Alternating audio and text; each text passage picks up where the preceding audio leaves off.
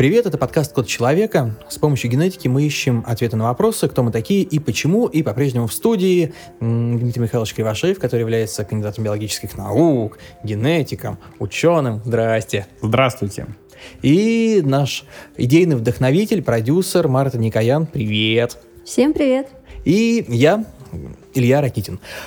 Прошлом выпуске мы подвесили в воздухе вопрос. И как домоклов меч он у нас висит до сих пор, э, обозначу, что сегодня мы будем говорить об этногенетике, а вопрос, который идет э, из предыдущего выпуска в этот, заключается в том, что мы м, разобрали вопрос о том, что лучше, лучше всего для эволюции, когда разные народы скрещиваются и появляется ребенок у них. Все верно? Да, действительно, это так. И тут я подвесил вопрос. А что будет, если глобализация настолько сильно захватит нас, останутся ли вообще национальности? Какие-то этносы, да, какие-то популяции, да, они останутся. Тут надо понимать, да, что есть понятия, скорее, исторические, значит, какие-то социокультурные, такие как этнос, народность и так далее. Это уже больше там к историкам, этнографам и так далее. А есть понятия биологические, такие как популяция. Да? Это некая общность людей, э, ну или не людей, других каких-то организмов, а среди которых э, наиболее велика вероятность скрещивания. И поскольку мы все тут живем не на одном маленьком островке и вероятность скрещивания разных людей с другими разными людьми, она все равно разная, да, ну, вероятность того, что если вы живете, не знаю, в Москве, найди себе вторую половину тоже в Москве, ну, понятное дело, выше, чем в каком-нибудь, там, не знаю, Буэнос-Айресе. И по этой причине никогда такого не произойдет, что будет вот единая такая э, э, общность, да, которая бы называлась человечество да, с, с, с единым э, как бы общим э, генофондом на уровне, ну, в смысле, объединенных какую-то единую популяцию. Все равно произойдет разбиение, да, по городам, континентам и так далее. Тут уж все, конечно, будет зависеть от развитости там, авиасообщения, от э, степени агломерации, да, роста крупных городов. Но, тем не менее, поскольку мы никогда не будем жить в одном едином э, пространстве, э, какая-то э, специфические да, черты для каждой популяции, они будут сохраняться. То есть, например, тем же самым, ну я не знаю, э, англичанам стоит, ну прямо очень сильно постараться, чтобы расползтись прям таки по всему свету и смешаться со всеми другими народами. Естественно, и такое никогда не случится. Прекрасно. Вот и ответили мы на вопрос, а сейчас мы э, продолжим углубляться в тему и поговорим об этногенетике. Замечали ли вы такое, что разные народы отличаются друг от друга. Это сейчас не по внешним признакам говорю, а по каким-то поведенческим, внутренним, вот таким. Ведь недаром есть еще поговорка, что русскому хорошо, то немцу смерть. Ну, естественно, разные народы отличаются не только по внешним признакам, по там, цвету глаз, э, особенности знаю, цвета волос, курчавые у кого-то, у кого-то гладкие, у кого-то блон... кто-то блондины, кто-то брюнеты. Но они, они отличаются, естественно, и по каким-то поведенческим особенностям, но это чаще всего связано именно с культурными особенностями, с тем, что мы впитываем в результате нашего воспитания, а не с тем, что у нас заложено генетически. Да, и часто приходится слышать о неком менталитете, на который очень часто многие ссылаются, про то, что вот почему мы так живем, почему у нас там условно такие дороги, да потому что у нас есть ген каких-то там плохих дорог, никакого гена плохих дорог нет, нужно просто заниматься обустройством территории, на которой вы живете. А вот если с точки зрения генетики попытаться собрать портрет русского человека, это возможно? Вот какие ему могут быть присущи черты характера или черты э, не черты даже, а внешность какая может быть присуща? А на самом деле никакого русского человека с точки зрения генетики нет. Дело в том, что а, если вы посмотрите на те а, генетические исследования, которые проводятся реально вот с, с современными подходами, э, с современным э, значит, уровнем полученных данных и с правильной интерпретацией, то вы увидите, что речь идет о генетических маркерах, да, которые позволяют оценить степень нашего родства да, каждого человека с каждым другим человеком. Таким образом, вы их э, сравниваете да, и оцениваете, какой общности э, кто-то там принадлежит. А, так вот, если в этом разобраться, то вы обнаружите, что м- ветви, да, расходящиеся условно от неких общих предков, они датируются теми временами, когда никаких современных народностей еще не было.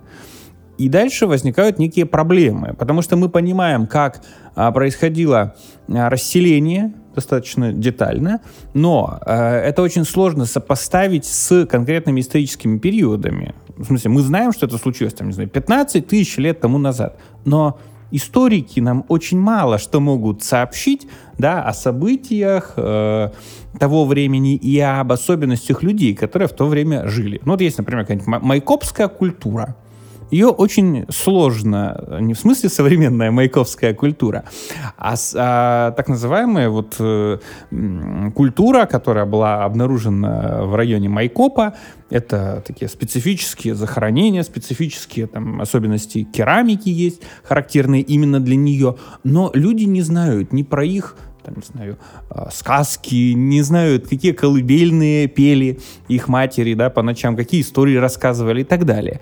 То есть мы знаем генетические особенности, но мы не знаем особенности культурные. И идентифицировать их с кем-то очень сложно. Сложно сказать, а вот а, а кому дали начало э, эти э, народности.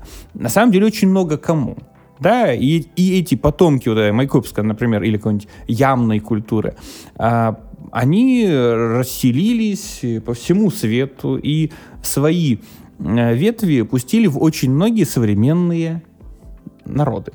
Точно так же очень интересно, что жители, а, коренные жители Америки, да, то есть индейцы, они изначально обитали у нас в России. Но России тогда еще никакой не было. Они жили недалеко от берегов Байкала, а потом э, переселились через Берингов пролив в Северную и Южную Америки. А, то, а те, вот та предковая группа, которая, значит, дала начало этой ветви, она вымерла, и больше ее, в общем-то, на территории Евразии нет. Так что э, вот тут надо очень хорошо понимать, э, что если мы пытаемся идентифицировать какие-то особенности там, генов русского человека или еще кого-нибудь представителя современных народов, это сделать невозможно. И здесь мы подходим опять, э, отсылочку я дам к предыдущим подкастам о фенотипе, о генотипе, фенотипе мы разговаривали, и здесь э, хотелось бы понять определенную э, разницу народов. То есть смотрите, да, есть у нас определенный генотип, набор генов, как вы говорили, и, и фенотип это то, что в итоге проявилось ввиду каких-то определенных условий среды. То есть Получается, что в этом кроется смысл того, что, например, мы с теми же самыми немцами совершенно разные. То, что они суперорганизованные, например, у них хорошие дороги, а у нас никакой организации и никаких дорог. Ну, тут нужно сказать, что и немцы-то не были всегда такими. Тут я со, со своими какими-то знаниями... Ну, тут, тут, да, тут вы уже сейчас э, в Великую Римскую империю побежали. Да нет, тут на самом деле все у них случилось после разгрома в результате наполеоновских войн они остались ни с чем, можно сказать, а, и поняли, что, в общем-то, нужно вкладываться в образование. Отсюда очень многие выдающиеся именно педагоги 19 века немецкие, и вот то, что называется Ordnung, да, это немецкий порядок, немецкие технологии, немецкая педантичность. А до 19 века немцев считали, в общем-то, с такими людьми непригодными для чего-то серьезного. Они там вот, ну, композиторы какие-нибудь, там типа Моцарта, э, литераторы типа Гетте. Тут вот ничего серьезного от них никто и не ждал. Тогда зачем, когда мы сдаем тест, э, мы узнаем свое происхождение? Если любая национальность, которую вот нам приписывают, она никак не отражается, ни, ничего не говорит нам.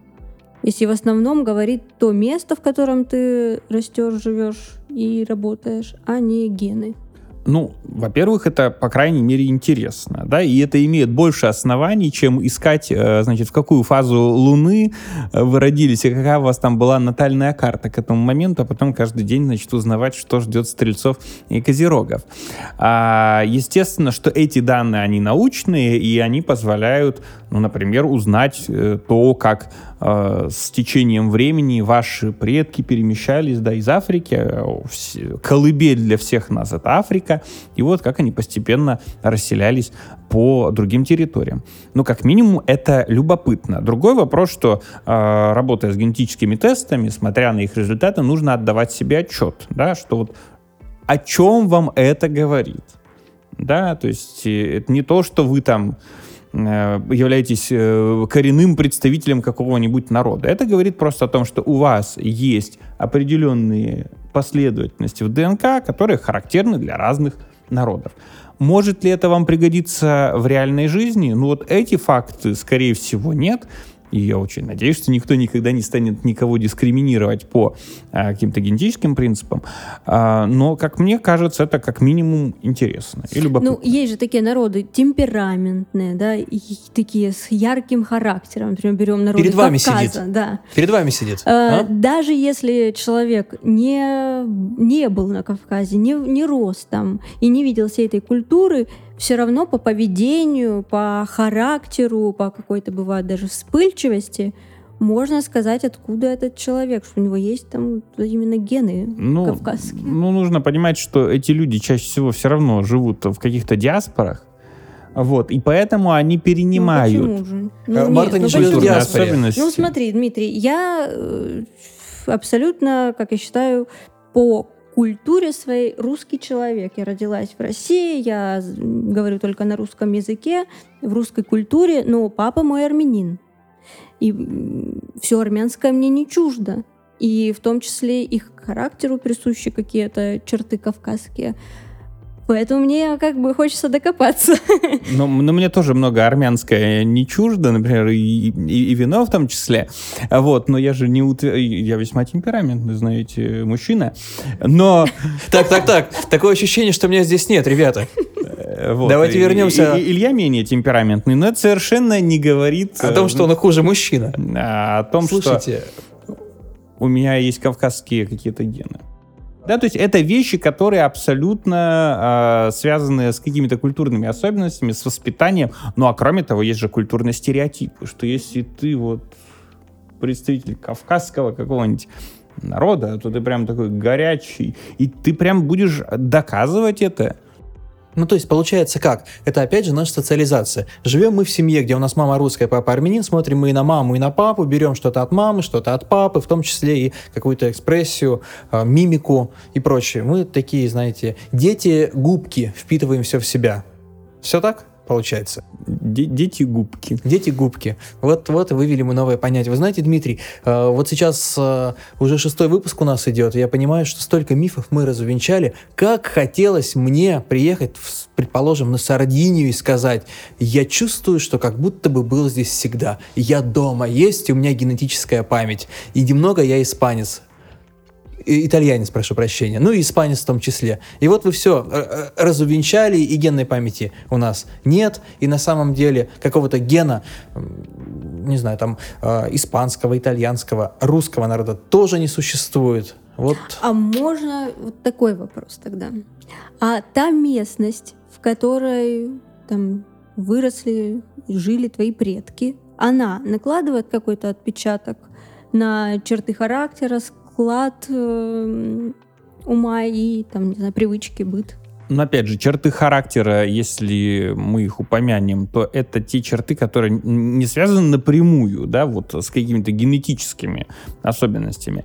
А тут скорее правильно говорить о влиянии ландшафта да, на культуру. Ну, понятно, даже вам расскажу, что там языки немножечко отличаются от людей, которые живут в горах, от тех, которые живут на равнинах, ну, просто потому что там кричать надо, а тут можно, значит, э, потише разговаривать и так далее.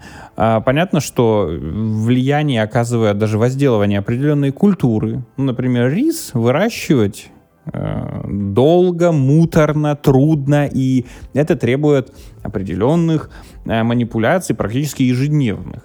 И поэтому ну, я сейчас стою не на свое поле, да, культурологии, но тем не менее считается, что вот самый главный персонаж э, китайских сказок это вот муравей, который прям трудится и получает результат. Как мы видим, очень хороший, э, очень хороший образ, к которому нужно стремиться. Вся экономика Китая это подтверждает. это большой муравей.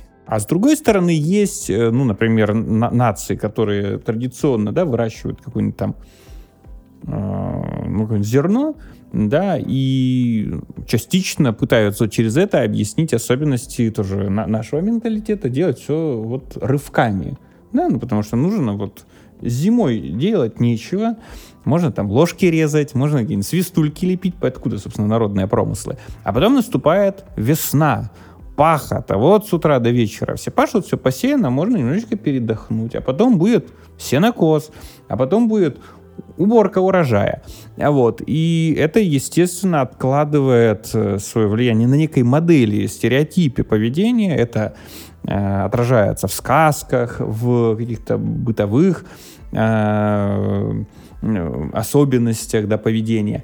И вот через это, да, оказывается влияние на некую общность людей. Но это не говорит о том, что есть там, не знаю, условно говоря, гены работать на износ или гены лени. Это просто говорит о том, что есть некие устойчивые стереотипы поведения, ну, по постепенно, через несколько поколений, они могут, естественно, изменяться. Если у нас сейчас население не живет в сельской местности, а живет в городах, то, естественно, особенности сельскохозяйственных культур, возделываемых, они э, ну, на нас уже практически и не отражаются. А давайте возьмем тех, кто живет по соседству друг с другом. То есть берем мы, например, Карелию и Финляндию. Мы понимаем, когда мы находимся в Карелии, и мы понимаем, когда мы находимся в Финляндии. Казалось бы, условия примерно похожи. Но тут дело не в менталитете, дело в работе системы. Такая есть вещь, как государство, а, знаете, устойчивая экономика, принципы демократии и так далее. Знаете, это все работает совершенно вне зависимости от тех генов, которые вы имеете, и вне зависимости от менталитета, которого на самом деле нет. Но условия одни и те же. Вот так же ты лежишь 9 месяцев на печи, режешь ложки, потом идешь, а, и пахота у тебя наступает. Но при этом совершенно разная какая-то система получается. Ну, это связано с тем, что, ну, финны, да, это, э, в общем-то, даже ку- кусочек в свое время Российской империи. Знаете, э, вы задаете вопросы, на которые я как биолог э, ответить не могу, а как э, историк или культуролог, ну, вот у меня такого диплома нет. Ну да, я, я понимаю, то есть, э, как вы уже обозначили, нет у нас какого-то русского гена и финского гена. Действительно нет. Прекрасно, вот и разобрались. А в чистом... Я не разобралась. Пожалуйста, давайте, давайте Ну, вопрос, опять же. сыпем. Но опять же, когда ты сдаешь ДНК-тест, там у тебя находят национальные какие-то гены. Там ген белоруса или ген русского человека. Или что находят-то? неправильно говорить о том, что находятся какие-то гены. А дело в том, что у нас имеется э, вариативность, да, разнообразие в определенных генетических последовательностях. Они могут вообще не быть в генах. Да, у нас около 2% только отвечает за гены, остальное так называемый, ну, долгое время это называлось вообще чуть не мусорный ДНК. И они никак не связаны с нашей приспособленностью. То есть это а, те а, генетические особенности, которые никак не а, отсеиваются, никак не повышают и не, пожи- не понижают нашу а, значит, приспособленность к условиям обитания. Это просто случайные замены, но это позволяет математически отслеживать, насколько дальше или ближе мы находимся друг к другу с точки зрения генетики. Чем больше таких а, точечных замен, тем, соответственно, наши пути эволюционные разошлись раньше. Чем этих эволюционных замен меньше у двух организмов, тем они более родственны. И это чаще всего не затрагивает каких-то адаптаций. Хотя есть интересные примеры. Например, у скандинавов есть э, вариант гена. То есть не бывает такого, что у кого-то вот есть ген, у кого-то нет гена. Да? Есть просто некие варианты гена. Так вот, у скандинавов и у, ну, вообще населения Северной Европы достаточно часто встречается а, ну, статистически, да, достаточно часто, ам, ген, который, например, отвечает за устойчивость к ВИЧ. И э, вероятность того, что человек заболеет им, если у него есть такой вариант гена, она существенно снижается. А если у него такой вариант гена достался и от папы, и от мамы, то есть у него два таких гена, то, То соответственно, непобедим? то он практически не заражаем. И интересно, что это видимо, связано с перенесением в свое время эпидемии чумы, когда Европу выкашивала прямо так, ну, черная смерть, чума, а, эта же вариация данного гена, она повышает устойчивость и к чуме. Таким образом, в свое время они выжили в небольшом количестве после чумы, размножились и разнесли, распространили этот ген по популяции. То есть, и опять же, э, будут отсылки к предыдущим подкастам, потому что, ну, без этого абсолютно никак. Мы понимаем, что данному народу, данной национальности присущи вот такие конкретно вариации гена. То есть, а одна вариация присуща скандинавам, другая вариация присуща, предположим, балканцам. И тем самым мы понимаем, какие плюсы есть э, у тех и у других, и, соответственно, вспоминаем, чем занимается современная генетика. Она как раз занимается тем, что она уже стоит на пороге того, чтобы подредактировать некоторые гены и тем самым бороться с э, всевозможными невзгодами, которые могут постигать человечество. Вот поэтому и есть такое еще и дополнительное разделение, по сути. Ну, мне очень нравится, что Илья уже начинает терминологически правильно говорить, не там, не норвежцы, датчане, э, там, и еще кто-нибудь, а все-таки говорит о неких скандинавах, да, о жителях Балкан, потому что действительно э, вот, границы, они существуют у нас на картах там не так давно, иногда они там пере, это самое, перерисовываются, а гены, они распространяются по несколько другим принципам историческим и доисторическим. Ох, да. Ну, знаете, Дмитрий Михайлович, судя по тому, что у вас есть чехословацкий шкаф и, и югославский, югославский кухонный набор, у вас границы еще старые. Давно уж нет. Давно уж нет. Давно уж нет границ. Вы же человек мира, Дмитрий Михайлович. Все мы люди мира. Это, кстати, вот только дополнительно подтверждают генетические тесты. Да, мне, Марта, хотелось бы сейчас к вам обратиться. Нашли ли вы ответы на вопросы, которые да, искали? мой мир вообще перевернулся. Я думала, что все вообще иначе. Я верила и в генную память. Я верила в то, что национальности что-то значит для генетики. А оказалось вообще все не так. Вообще все не так. А ты, Илья, что узнал для себя? Я? Слушайте, я тоже новый мир для себя открыл. Я на самом деле узнал и терминологию, и теперь я хотя бы четче понимаю взаимосвязь, которая происходит здесь, в нашем мире. Тебе захотелось дать тест? Мне захотелось дать тест после первого выпуска уже, если честно. А, во-вторых, я понимаю, что знания еще более широки, чем вот тот самый ликбез из шести подкастов, которые мы с вами записали, потому что я начинаю представлять уже систему как было у нас в школе? Мы изучали биологию, и у нас была конкретная тема о генах. Ну, мы понимали, что есть они, а откуда вообще есть пошло, и, и не знали. И зачем нам это было, непонятно. А здесь ты понимаешь, что настолько все взаимосвязано, и столько еще вопросов есть. То есть, чем больше я узнаю, тем больше я понимаю, что ничего не знаю, тем больше мне хочется узнать. Ну и затевали-то, собственно, мы этот ликбез для того, чтобы постараться как-то разобраться. У нас у каждого была своя личная мотивация. И мне кажется, что здесь нужно принимать стратегическое решение и идти дальше, и углубляться уже в отдельные темы. Что скажете? Я очень жалею о том, что я не ребенок, ребенок, и что я не могу пойти сдать ДНК-тест и узнать в шестилетнем, например, возрасте, к чему я, э, для чего я рождена, и чем я могла бы заниматься там с ранних лет и уже быть в этом продвинутой и успешной. Ну, можно все-таки я вам тогда философски отвечу, что наперед знать все-таки не так интересно, и иногда классно совершать ошибки и набивать шишки. Возможно, они делают нас сильнее, делают нас такими, какими мы есть сейчас. Ну и тем более в любом возрасте вы можете познакомиться с результатом своего теста ДНК. Именно. А, ну и вопрос я в воздух повесил. Будем продолжать. Будем углубляться в какие-то темы. Что скажете? Мне кажется, вопросов очень много, по крайней мере, у меня. И в целом у человечества. И пока с нами есть Дима, который может ответить на множество научных вопросов, надо продолжать. Супер. Спасибо большое, Дмитрий Михайлович. Спасибо большое, Марта. До новых встреч. До новых встреч. И еще по скриптум. Э, конечно же, уже по традиции мы говорим о том, что спасибо, что вы с нами. Подписывайтесь на наш подкаст, рекомендуйте подкаст друзьям, распространяйте его среди ваших знакомых. И, конечно же, пишите в комментариях те темы, которые вам кажется нам с помощью Дмитрия Михайловича нужно раскрыть. Пока.